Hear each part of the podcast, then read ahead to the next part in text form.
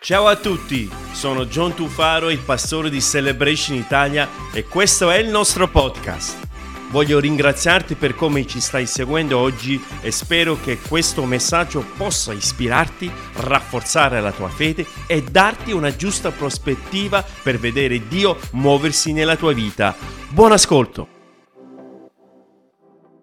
Questa sera voglio condividere con voi questo, questo, messaggio che in effetti è un seguito di quello che ho iniziato la settimana scorsa. Uh, se vi ricordate ho parlato in modo uh, siamo disposti, siamo noi predisposti ad ascoltare Dio. E vi ho parlato delle volte delle scuse oppure delle motivazioni per cui noi non ascoltiamo la voce di Dio. Questa sera invece vi voglio parlare più, andare un po' più in profondità, parlare...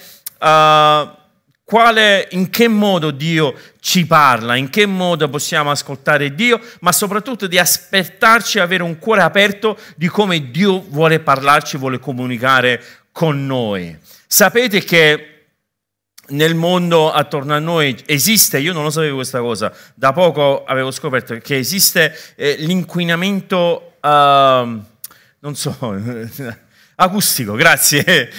L'ho scritto tutto in inglese, adesso mi sono ritrovato in italiano, come lo traduco in, in inglese? Comunque l'inquinamento acustico. L'inquinamento, io non sapevo nemmeno l'esistenza di questa cosa, o meglio, eh, non era una cosa che mi è mai soffermata, però l'inquinamento acustico è una, un, un, disordine dove le persone, è un disagio dove le persone subiscono in maniera quotidiana magari il traffico, i suoni del clacson, i telefoni, eh, diciamo i lavori per strada, eh, poi quelle telefonate diciamo inopportune che arrivano da tutte le compagnie telefoniche, a me ogni giorno mi arrivano tutte le compagnie telefoniche del mondo a me a offrirmi dei pacchetti e quant'altro, dunque questo, quello, quella è un'altra cosa, quello è fastidio, quella è un'altra cosa, però inquinamento acustico che arriva da ogni dove, per noi è difficile essere concentrati.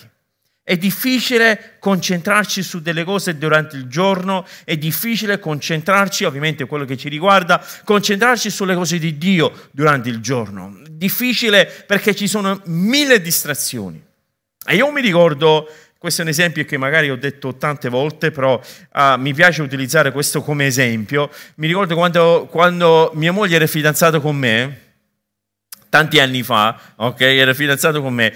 Io stavo in Inghilterra, lei stava qui in Italia, lei, uh, ci sentivamo per telefono e all'epoca si usavano le, uh, le cabine telefoniche. So che tanti di voi non, so, non sapete cosa siano. Vi voglio mostrare una foto di una cabina telefonica londinese britannica. Lo potete vedere?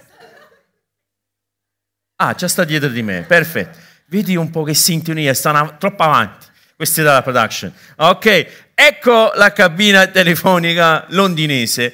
Io chiamava Marianna da qui dentro. Io aprivo la porta, si apriva la porta, entrava dentro, trovavo il telefono e avevo una cosa che si chiamava filo, un filo che legava la cornetta al telefono. Lino, ti ricordi queste, queste cose? E tu che hai qualche capello bianco insieme a me, ok? Allora un filo che si legava, si metteva lì, si mettevano Qui si, usa, si, usavano i gettoni, in Inghilterra le monete, però non so quanti di voi vi ricordate i gettoni, fammi vedere. Ma siamo parecchi vecchi qua dentro. Ragazzi, un giorno vi racconto cos'è un gettone. Allora si va in una cabina telefonica, si butta dentro i gettoni e si chiamava, parlava con l'amoroso e stava lì a telefono, eccetera, eccetera. Però qual è la peculiarità di questa cosa? Che ovviamente fuori tutto il traffico, tutte le gente che passavano, tu chiudendoti lì dentro, nessuno poteva ascoltare i tuoi fatti tu non eri distratto da quello che era il traffico, poteva anche passare una, atterrare un aereo lì, tu non sentivi niente perché eri chiuso in quella cabina. Poi, ovviamente, capitava, come mi è capitato anche a me, che pers- anche un'altra persona doveva fare una telefonata. Allora si metteva in fila fuori la cabina che ti guardava i fatti tuoi. E io stavo là cercando, mi giravo le spalle. Però io Dico questo, vi faccio vedere questo esempio, perché? Perché rende un po' l'idea, delle volte nella nostra vita, per poter ascoltare veramente Dio, per ascoltare le cose spirituali, dobbiamo un po' metterci in una situazione dove ci insonorizziamo da quelli che sono i disturbi, da quelle che le tante situazioni che ci circondano. Noi dobbiamo metterci in, una, in, in questo posto dove noi possiamo veramente uh, focalizzare su come Dio uh, vorrà parlare alla nostra, alla nostra vita. Però la domanda che ci dobbiamo fare, Dio cosa ha bisogno di fare per prendere la tua attenzione?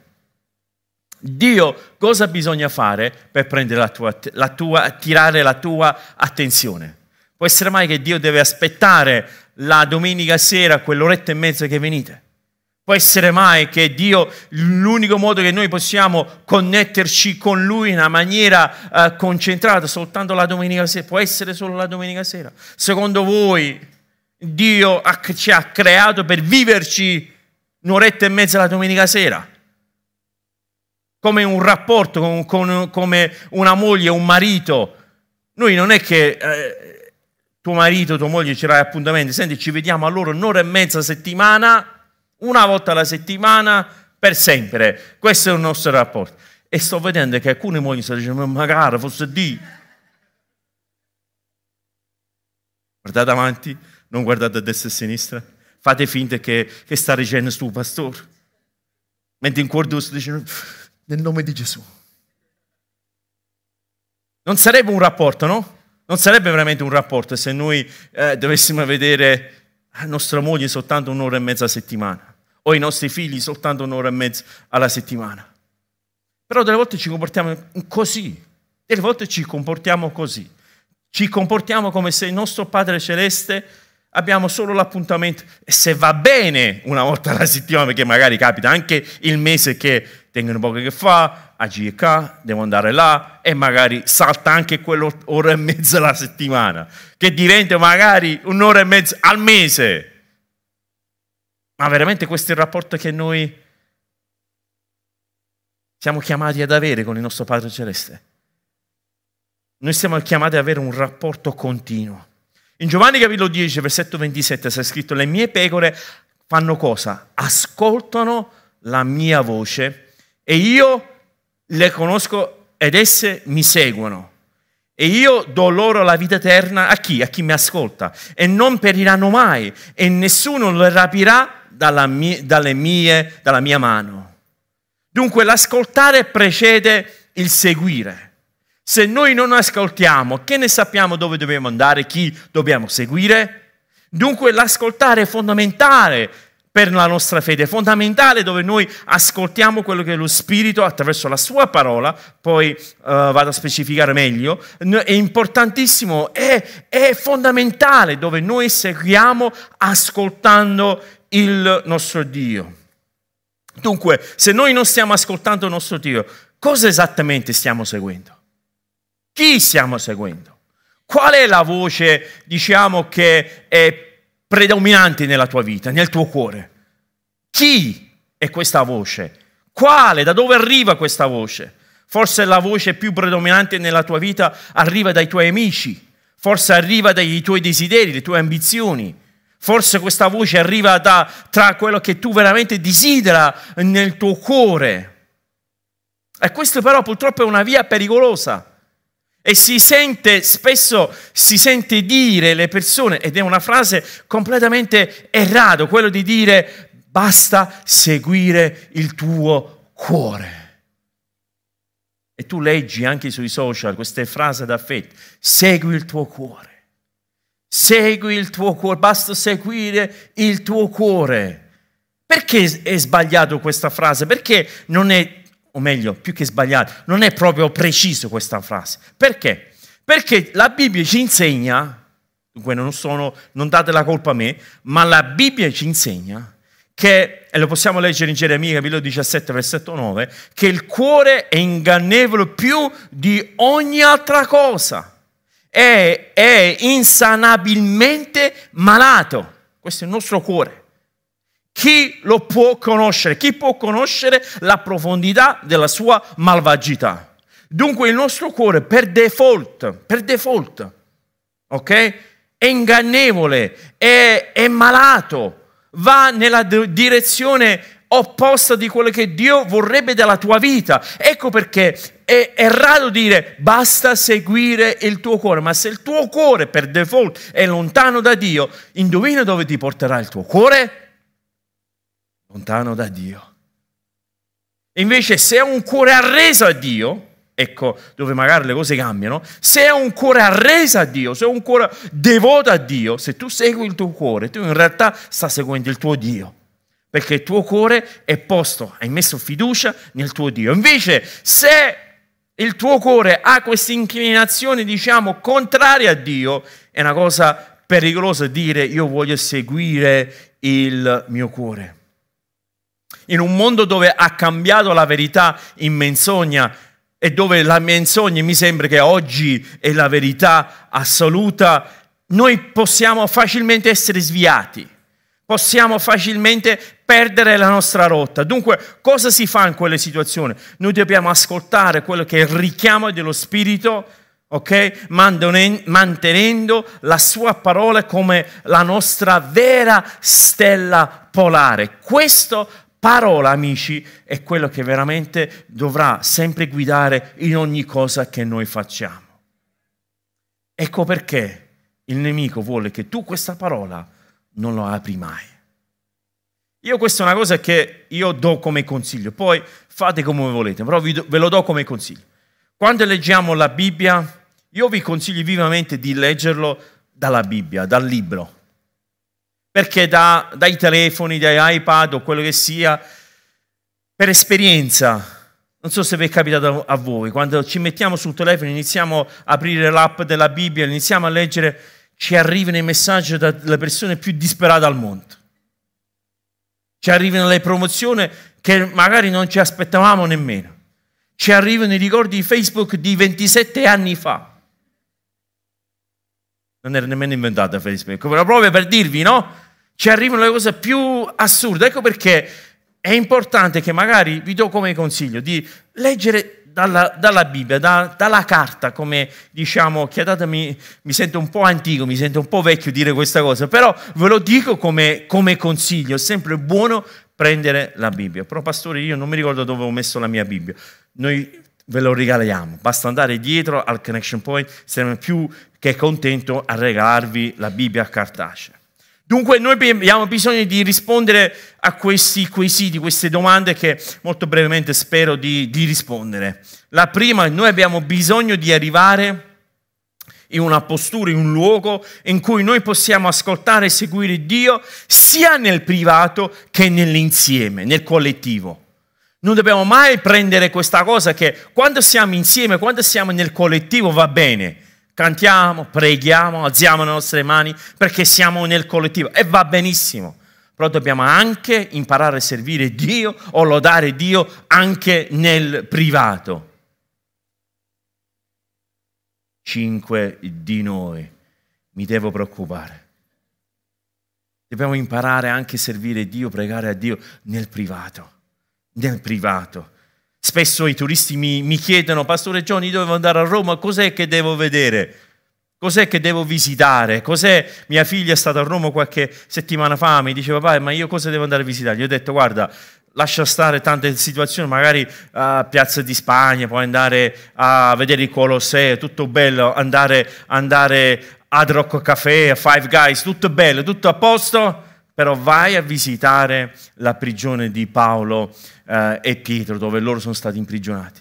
Perché quando tu vai a visitare quel carcere, quando tu vai... Non so, c'è qualcuno che l'ha visitato, fammi vedere. Ok, alcuni di noi, quattro di noi. Dobbiamo fare una gita... Stefano, dobbiamo fare una gita collettiva tutti quanti a Roma. Amen, una gita krall. Ok, riempiamo un pullman e andiamo tutti quanti a Roma. Andare a visitare... Andrea. Provi a venire, eh? andiamo, vieni pure tu. Ok, porti il pullman tu. Allora, eh, noi, eh, la, la, io dico sempre, andate a visitare, perché lì ti, rendo, ti rendi conto dove Paolo ha scritto due terzi del Nuovo Testamento. Un, un buco, è veramente letteralmente un buco. Però dobbiamo arrivare al punto dove noi possiamo adorare Dio anche nel privato, anche nella nostra stanza da letto, anche nella nostra macchina, anche mentre stiamo, siamo sui trasporti pubblici che magari stiamo andando al lavoro, noi impariamo a metterci in contatto, a avere quel, quella relazione con il nostro Dio. Abbiamo bisogno di riconoscere Dio anche in ciò che non è usuale, non è familiare. così come quello che è tradizionale familiare. Dobbiamo riconoscere Dio anche attraverso delle situazioni che magari a noi uh, un, può sembrare un po', diciamo, fuori la norma, ma dobbiamo avere quello spirito aperto che Dio può parlare attraverso chiunque e comunque. Dobbiamo arrivare al punto in cui nella nostra fede dove noi possiamo uh, concentrarci sulla voce eterna piuttosto quello che è magari la voce abituale. Dobbiamo maturarci in modo tale che possiamo vivere la nostra fede, che non dobbiamo dipendere magari dal brano che si canta. Io mi ricordo quando abbiamo iniziato, cinque anni fa, abbiamo, cantavamo quel brano, il Signore mi ha benedetto così fortemente quel brano e siccome non lo cantiamo più, Dio non mi sta benedicendo di più. Serviamo un Dio che ha bisogno del soundtrack per operare, abbiamo un Dio che ha bisogno delle giuste note per operare. No, questo cosa significa? Che noi vogliamo in qualche modo appoggiare la nostra fede su quello che erano delle sensazioni di una volta, ma Dio non vuole muoverci su sensazioni, Lui vuole muoverci sulla nostra fede. Posso avere un amen? Leggiamo insieme il testo dove voglio mostrarvi uh, come Dio si è manifestato, in che modo Dio si è manifestato, che può essere di lezione a noi. E lo leggiamo in primo Re, capitolo 19, da versetto 9. Si parla della storia di Elia, è un antico profeta nel Vecchio Testamento. Questo profeta, per darvi un po' di contesto prima di leggere questi versi, nel capitolo 18 ebbe una grande vittoria sui profeti di Balla che era una divinità, diciamo, contra- completamente contraria a Dio. Questi, questi profeti, ok, hanno sfidato Elia dicendolo, noi facciamo una sfida. Il Dio che risponde con il fuoco è il vero Dio dei cieli e della terra. Allora i profeti di Baal stavano da una parte, e loro hanno preparato tutto questa, questo, questo, questo, sacrificio e mentre stavano lì invocavano il loro Dio, saltellavano, si infliggevano dei danni, si percotevano tra di loro per attirare l'attenzione del loro Dio. Però ovviamente il loro Dio non ha risposto. Poi noi vediamo il profeta Elia, lui prepara lui la sua offerta e mentre stava lì preparando la sua offerta, innalzato una preghiera a Dio dicendo Dio, Dio degli eserciti, Dio dei cieli e della terra, rispondi tu con il fuoco. E in quel momento è sceso il fuoco dal cielo e ha consumato, diciamo, la sua offerta. E da questo episodio noi vediamo che la regina Jezebel, che era la, la regina pagana di quei tempi, ha, un, ha, ha decretato una sentenza di morte su Elia Elia dà un momento di grande manifestazione della potenza di Dio, lo ritroviamo che lui si nasconde in una caverna dopo circa una quarantina di giorni da questo avvenimento e noi vediamo che lui corre via da Jezabel e noi vediamo che Dio si manifesta a lui in questa caverna. Leggiamo questi versi insieme in primo Re capitolo 19. Là entrò Elia in una caverna e vi passò la notte. Ed ecco la parola dell'Eterno gli fu rivolta e gli disse, che fai qui, Elia? Egli rispose, sono stato mosso da, un gran, da, una grande gelosia per l'Eterno, il Dio degli eserciti, perché i figli di Israele hanno abbandonato il tuo patto, hanno demolito i tuoi altari, hanno ucciso con la spada i tuoi profeti. Sono rimasto io solo ed essi cercano di togliermi la vita. Faccio un attimo una pausa giusto per dirvi che non era completamente così come aveva descritto Elia. La nostra percezione della realtà, quando noi ci troviamo in una, in una situazione difficile o quando ci troviamo scoraggia, scoraggiati in qualche modo, la percezione della realtà nei nostri occhi shifta completamente. E noi vediamo che Elia aveva risposto all'Eterno che non era rimasto più nessuno, solo lui, cosa che non era vero, che magari qualche capitolo più tardi leggiamo che non era proprio così. Però la sua percezione era errato, era sbagliato. Versetto 11. Dio gli disse, esci e fermati sul monte davanti all'Eterno. Ed ecco passava l'Eterno. Un vento forte ed impetuoso, squarciava i monti e spezzava le rocce davanti all'Eterno. Ma l'Eterno non era nel vento. Dopo il vento un terremoto. Dice qui, ma l'Eterno non era nel terremoto. Dopo il terremoto un, un fuoco, ma l'Eterno non era nel fuoco. Dopo il fuoco una voce, come un dolce sussurro. Come udì questo, Elia si è coperto la faccia col mantello, uscì e si fermò all'ingresso della caverna. Ed ecco una voce che gli diceva, che fai qui, Elia? Io voglio, voglio mostrarvi che come Dio delle volte ci parla. E noi vediamo che Elia aveva trovato Dio non attraverso il vento, non attraverso il terremoto e non attraverso il fuoco, ma l'aveva trovato in un dolce sussurro. Però guardiamo un po' questi tre elementi prima di parlare del dolce sussurro. Prima c'era questo vento, questo uragano, questo vento fortissimo, talmente che era forte questo vento che spaccava la roccia. Non so quanti di voi stamattina avevano fatto questa indagine, ho chiesto agli americani, uh, non so se lo sapete, ma in America spesso ci sono i tornado. Ho chiesto a loro quanti di voi vi siete trovati in mezzo ad un tornado e due terzi della sala hanno alzato la propria mano. Ovviamente non faccio la stessa domanda adesso, non lo so, magari qualcuno di voi vi siete mai trovati in un tornado, non si sa mai. Qualcuno si è mai tornato in un tornado. Ecco qua, ovviamente un americano poteva solo rispondere come tale. Diciamo che i fenomeni di uragano non è proprio, diciamo, il luogo in Italia. Però io non ho mai sperimentato, però mi dicono che è qualcosa di abbastanza spaventoso. Già quando si alza un po' il vento, ascoltiamo il vento, fa un po' impressione, però pensate un po' alla potenza di un vento che spacca le, le rocce. E questo cosa può significare a noi? Significa una chiara manifestazione visiva. Una chiara manifestazione vis- visiva. E in che modo questo può essere applicato a noi? Che delle volte noi diciamo a noi stessi, se solo Dio si presentasse in un modo in cui io posso vederlo, allora io ci credo. Non so se è familiare queste parole. Le persone magari ci dicono, però se Dio o un angelo suo si, pre- si, presenta nella mia stanza da letto, allora sì che vengo in chiesa, in chiesa da te, pastore. Di meno. E noi delle volte ci comportiamo nello stesso modo. Vogliamo una chiara manifestazione visiva. E noi sappiamo che eh, Dio, non dico non lo fa, però è difficile in qualche modo che ci sia questa manifestazione visiva. E lì però ci insegna qualcosa questo passo, non soltanto a lì, ma anche a noi, che l'Eterno non era nel vento, non era in questa manifestazione visiva. Poi c'è stato un terremoto e qui ci sentiamo un po' più a casa.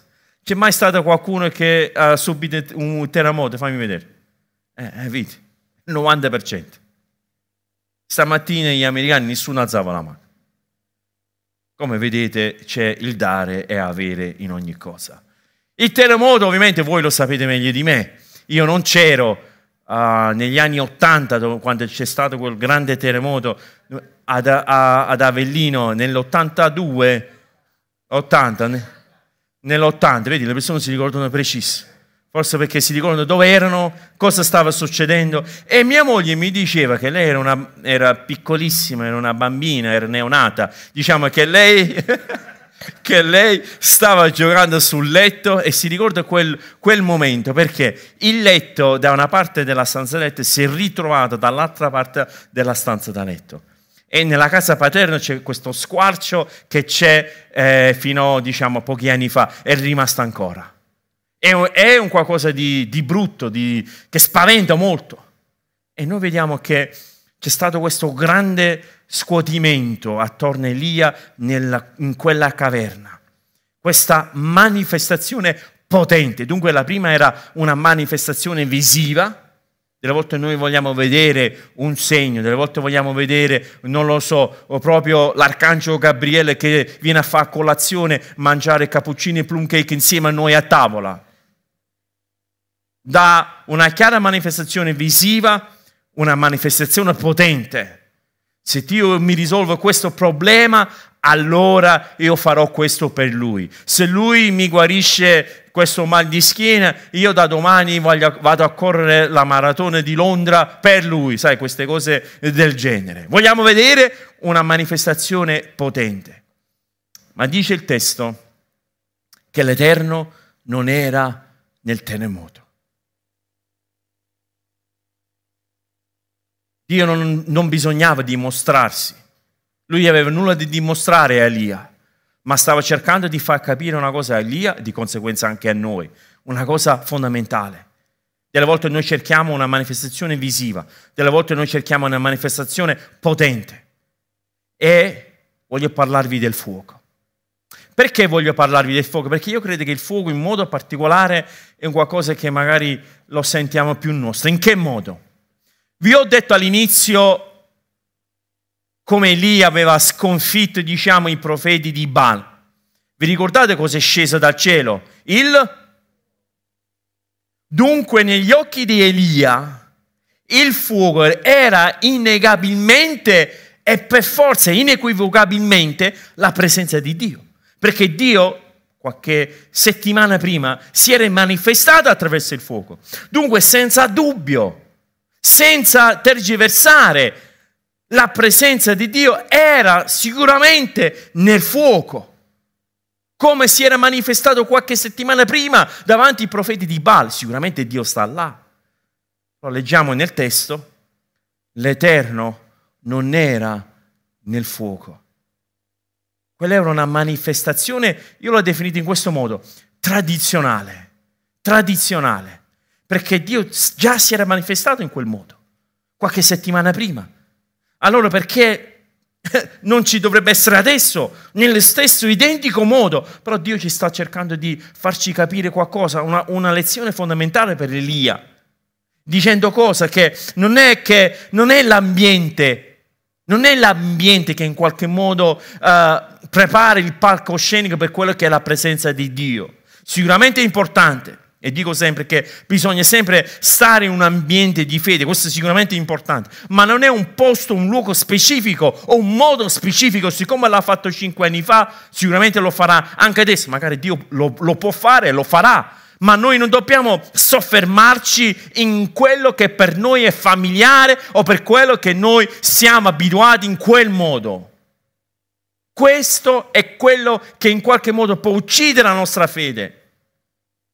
Perché Dio raramente ci parla in modo drammatico, raramente ci parla attraverso una manifestazione visiva, una manifestazione potente. Lui lo può fare se lo vuole, lo può fare.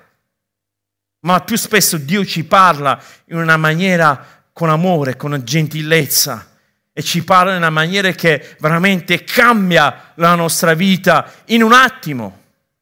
Ma dobbiamo in qualche modo, come ho fatto mostrare la fotografia della cabina telefonica, dobbiamo chiudere quella porta a tutto quello che è il rumore esterno e soffermarci e concentrarci su Cristo Gesù. Sta scritto in Salmo 46, versetto 10. Fermatevi e riconoscete che io sono Dio. Fermatevi e riconoscete che io sono Dio. Delle volte facciamo la corsa, abbiamo quest'idea magari che Dio si deve manifestare soltanto attraverso un certo modo, attraverso un, un modo, ma sicuramente ci sono questo. Esistono queste cose dove noi vogliamo dare spazio allo Spirito, esiste dove noi veniamo come Chiesa, ce l'ha, ce l'ha, ce l'ha, ce l'ha scritto nei Vangeli, lo facciamo, ma dobbiamo anche avere una mente e uno cuore e uno spirito aperto per lasciare fare Dio quello che Lui sa fare e soltanto Lui sa fare, cioè l'impossibile nella nostra vita. Allora le persone si chiedono, ma Dio non può parlare al di sopra dei nostri problemi, non può parlare più forte di quello che magari quello che noi stiamo attraversando. Perché con un dolce sussurro ha parlato Elia? E qui voglio soffermarmi gli ultimi dieci minuti e andiamo via, però voglio parlarvi di questo, del dolce sussurro. Dio voleva tutta l'attenzione di Elia, così come vuole tutta la tua attenzione. Voleva tutta l'attenzione di Elia. Ha mostrato a Elia che lui non c'era nel tornado, non per forza deve essere una cosa visibile, non per forza una cosa potente con il terremoto, e non per forza in una maniera tradizionale, attraverso il fuoco. Ma lui si è rivelato attraverso un dolce sussurro, attraverso una parola dolce. Sai cosa significa eh, un sussurro? Eh? Significa parlare sommesso usando il proprio respiro senza usare le corde vocali. Parlare con bassa voce anzi nell'originale parla eh, letteralmente tradotto un piccolo suono silenzioso. Come fa un suono essere silenzioso? Vi siete mai chiesto questa cosa? Come fa un suono essere silenzioso? Eppure dice che lui si è rivelato a Elia con un dolce suono, con un dolce suono, con un respiro. E io sono stato uh, rammentato nella mia memoria preparando questo messaggio il respiro di Dio. Vi ricordate cosa Dio ha fatto con il suo respiro? In Genesi capitolo 2 ha respirato nella vita di Adamo, il primo umano, il primo essere vivente, ha respirato nella sua anima e lui divenne uomo. Con il solo respiro di Dio ha attivato quello che è l'umanità, la potenza e la forza del solo respiro di Dio nella nostra vita. Dio ci sussurra, ci respira dentro di noi e il suo sussurro di Dio è potente, il sussurro di Dio è potente. Posso avere un amen? L'assenza di volume non è assenza di potenza. Io lo dico sempre. Sai perché lo dico sempre? Perché nella mia vita ho sperimentato questa cosa. I miei momenti più intimi, più forti che ho mai vissuto con il mio Dio sono stati dei momenti dove non era un contesto del genere, ma era un contesto privato. Era un contesto dove c'era solo io e Dio. Magari nella mia stanza da letto, magari nella mia macchina insieme a un amico che stavamo andando una, ad una riunione di preghiera. Dio ha parlato, Dio ha impattato, Dio ha trasformato. Il suo sussurro, solo il suo sussurro è di una potenza inaudita e mai visto. Dunque Dio ha voluto mostrare la sua potenza a Elia per dire guarda, per me basta il mio respiro, io posso cambiare qualsiasi situazione da disperato a di grande trionfo. Non aspettiamoci sempre le masse, sempre il brano giusto, sempre uh, un determinato ambiente. Dio può muoversi in qualsiasi, in qualsiasi situazione. Un altro motivo per cui magari Dio si è rivelato con un sussurro in quel modo dolce è che voleva attirare la sua totale attenzione. Cosa accade quando due persone sussurrano l'uno con gli altri? Accade che tu in qualche modo ti deve sporgerti, ti deve avvicinare a una persona che cerca di sussurrarti nell'orecchio. Ti deve avvicinare, dunque, e vuole la tua, vuole, vuole la tua attenzione. Dio non vuole che tu ti distrai da quello che è il tanto rumore che sta all'esterno. Sapete che la distrazione svuota la preghiera del suo potere svuota la preghiera della sua potenza, lo svuota completamente se noi siamo distratti. Io dico sempre, non è un fatto che, pastore, stamattina ho pregato tre ore, se riesce a fare gloria a Dio, ma basta anche cinque minuti, ma fatto con il cuore e con dedizione, io sono convinto che Dio ti può benedire lo stesso.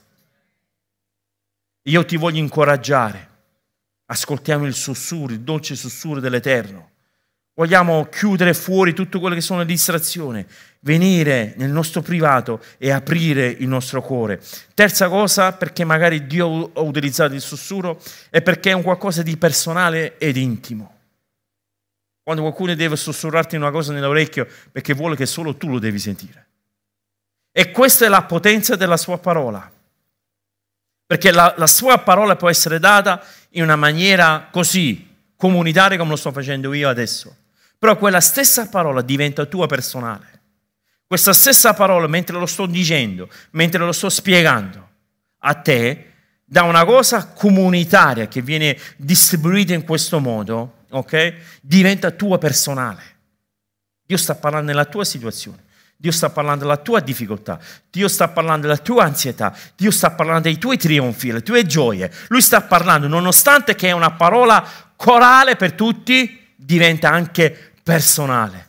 Dunque Dio ha voluto parlare a Elia e gli ha parlato in una maniera personale e intimo. E questa è la cosa bella, che noi davanti a Dio non siamo un codice fiscale, come lo siamo per il governo italiano, ma davanti a Dio siamo suoi figli, suoi figli dove Lui ci conosce ad uno ad uno. E Dio sta parlando ancora oggi. E mentre voglio concludere con questo verso in, Giobbe capitolo 33 versetto 14, voglio portarvi a riflettere su questo. Sta scritto in, in Giobbe capitolo 33 versetto 14, Dio infatti parla in un modo o nell'altro, ma l'uomo non ci bada. L'uomo non, non, non ascolta, l'uomo non dà retta. Dio parla o in un modo o in un altro, ma l'uomo non lo ascolta. La scorsa settimana vi ho menzionato che alcuni motivi per cui noi non riconosciamo la voce di Dio. Però io in questa serie voglio dire che Dio parla, ma dobbiamo aprire il nostro spirito, dobbiamo aprire la nostra mente, dobbiamo aprire il nostro cuore, per permettere che Dio parla nella nostra vita.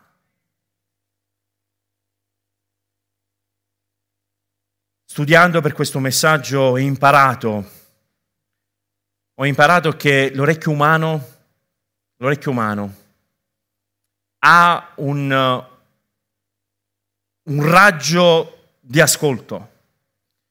L'orecchio umano può ascoltare da 20 Hz fino a 20 kHz. Questo raggio, un suono, l'orecchio umano riesce ad ascoltare, riesce a definirlo. La parte, la parte più bassa si chiama infrasuoni e la parte più alta si chiama ultrasuoni. Quando voi conoscete gli ultrasuoni, quando si va a fare l'esame per vedere il bambino nel grembo di una madre, si fa l'ultrasuoni, no? Non so come si chiama, forse in una maniera diversa in italiano. Però cosa significa questo? Che siccome magari noi non ascoltiamo, non significa che non esiste. Siccome il nostro orecchio okay, non, è, non, ha quella dimensione, quella capacità di ascoltare queste due frequenze, non significa che non esiste, esiste. È la stessa cosa nella voce di Dio. La voce di Dio, lui parla e parla continuamente.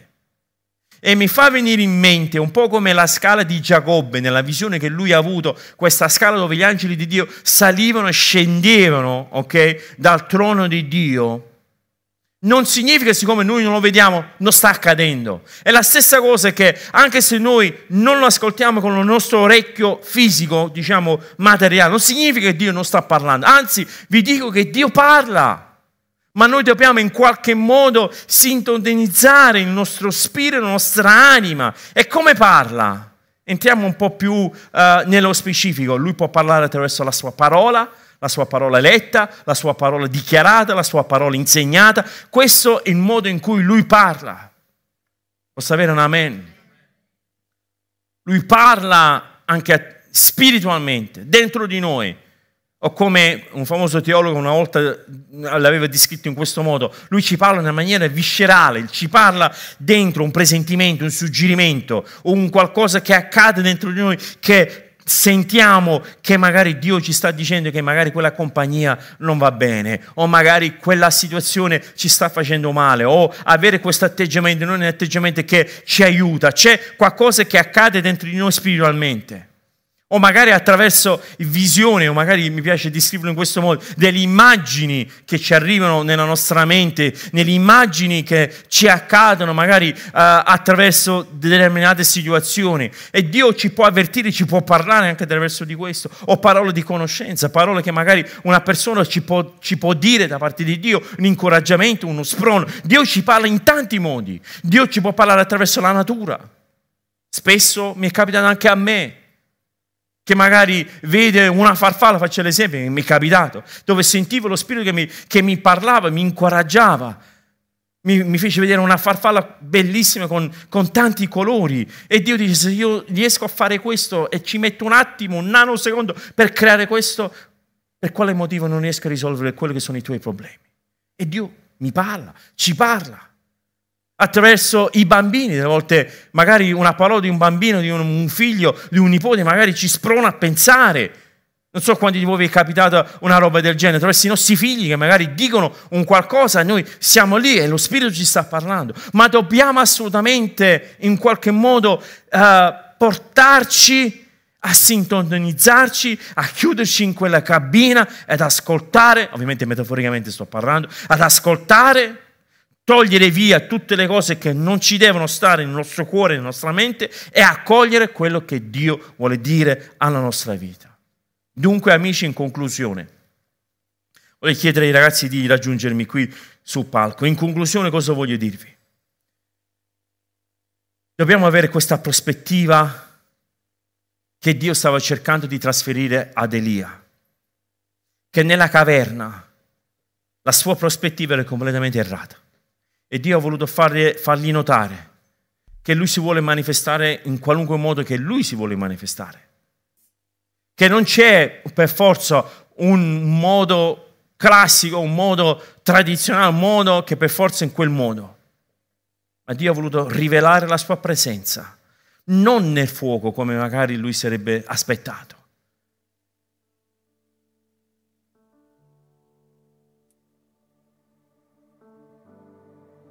Io ho voluto mostrare a Elia che nonostante l'ambiente, nonostante dove lui era, nascosto in quella caverna, bastava solo un dolce sussurro della, della, della voce di Dio che gli ha fatto capire che tutto quello che lui stava affrontando c'era una via d'uscita. Spero che questo messaggio sia stato di benedizione per te. Se ti fa piacere, iscriviti al nostro podcast, così nel tuo feed appariranno gli episodi più recenti. E seguici cliccando sul link in descrizione, rimanendo connesso con tutte le nostre attività. Ti do appuntamento al prossimo podcast di Celebration Italia.